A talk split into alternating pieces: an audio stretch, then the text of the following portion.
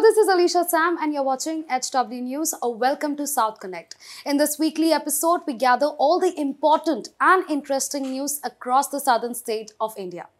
Let's begin with Karnataka. This week, the only news from Karnataka that we should talk about is the unprecedented floods in Bangalore. Not that the city doesn't get flooded every year, but this time the situation was different. The water did not recede for almost two days. People, IT employees, had to travel in tractor and JCB in India's Silicon Valley. People were wading through knee deep waters, cars were seen floating, and not only the common people and poor, but also the billionaires were not spared from the wrath of the floods. Epsilon, one of the high-end society in Bangalore known to House of the Billionaires, was affected badly. Flood waters entered the villas of some of these billionaires and had to be rescued on tractor.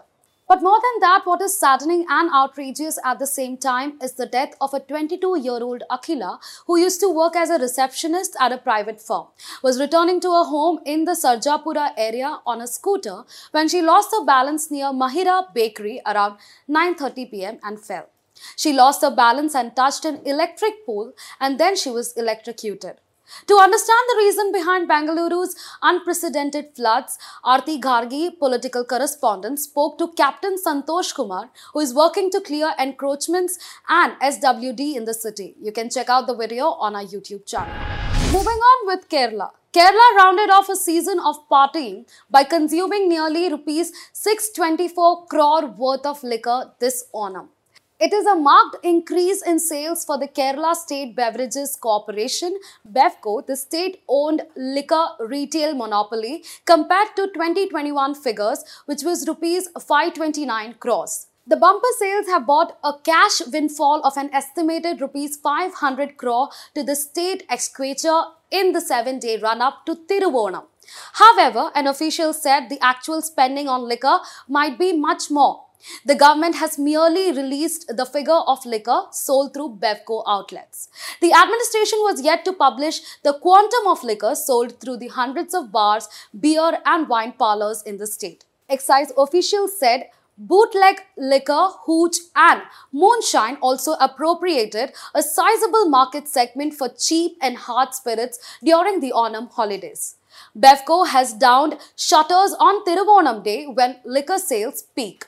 Excise officials said Bevco's closure on the high sales day seriously increased the risk of spurious liquor entering the black market. The shuttering also caused illegal hoarding and smuggling of liquor, covered sales and higher rates and bigger crowds in bar hotels. Many bars had reportedly violated license conditions by selling liquors as parcels. Next up, we have Tamil Nadu. Earlier this week, the NEET results were announced. It is an all India medical entrance exam. The Tamil Nadu government's health helpline, set up for providing counseling to national eligibility entrance test aspirants, is flooded with calls from students who fail to crack the exam. After the NEET results were announced on Wednesday, September 7, midnight, the number of calls to the helpline had increased manifold. The psychological counseling for NEET UG aspirant began in Tamil Nadu on July 19th as several students in the state had died by suicide last year after failing to crack the exam. Staff working with the 104 helpline said that callers are in a distressed state of mind and many callers wanted to know how they can cope up with the reality that they could not crack NEET. The counselor told IANS that most of the students who had approached them were those who had got more than 90% marks in core subjects of science like physics, chemistry and biology in their Tamil Nadu plus 2 board examinations. There have been protests in the state against NEET exams. The state has also passed an anti-NEET bill, but it hasn't yet approved by the governor. The governor sent it to the president and currently the state law minister said that it has responded to the queries raised on the same. Next we have Andhra Pradesh. Online loan apps have become a matter of serious concern. The loan apps promise instant loan but harass the borrowers in the name of recovery. Even the RBI has raised a concern over this. One couple in Andhra Pradesh fell victim to this and ended their life. A couple from Rajahmundry of Andhra Pradesh died by suicide on Wednesday, allegedly due to harassment from recovery agents of a loan app. Durga Rao and his wife Ramya Lakshmi had reportedly borrowed rupees 30,000 from loan apps and were allegedly being harassed by recovery agents with threats to share morphed videos and photos made to look like nude visuals of Ramya. A relative of the couple said that they had paid a few installments of around rupees 2000, but they continued to face the threats, where their morphed visuals were shared with their relatives and acquaintances.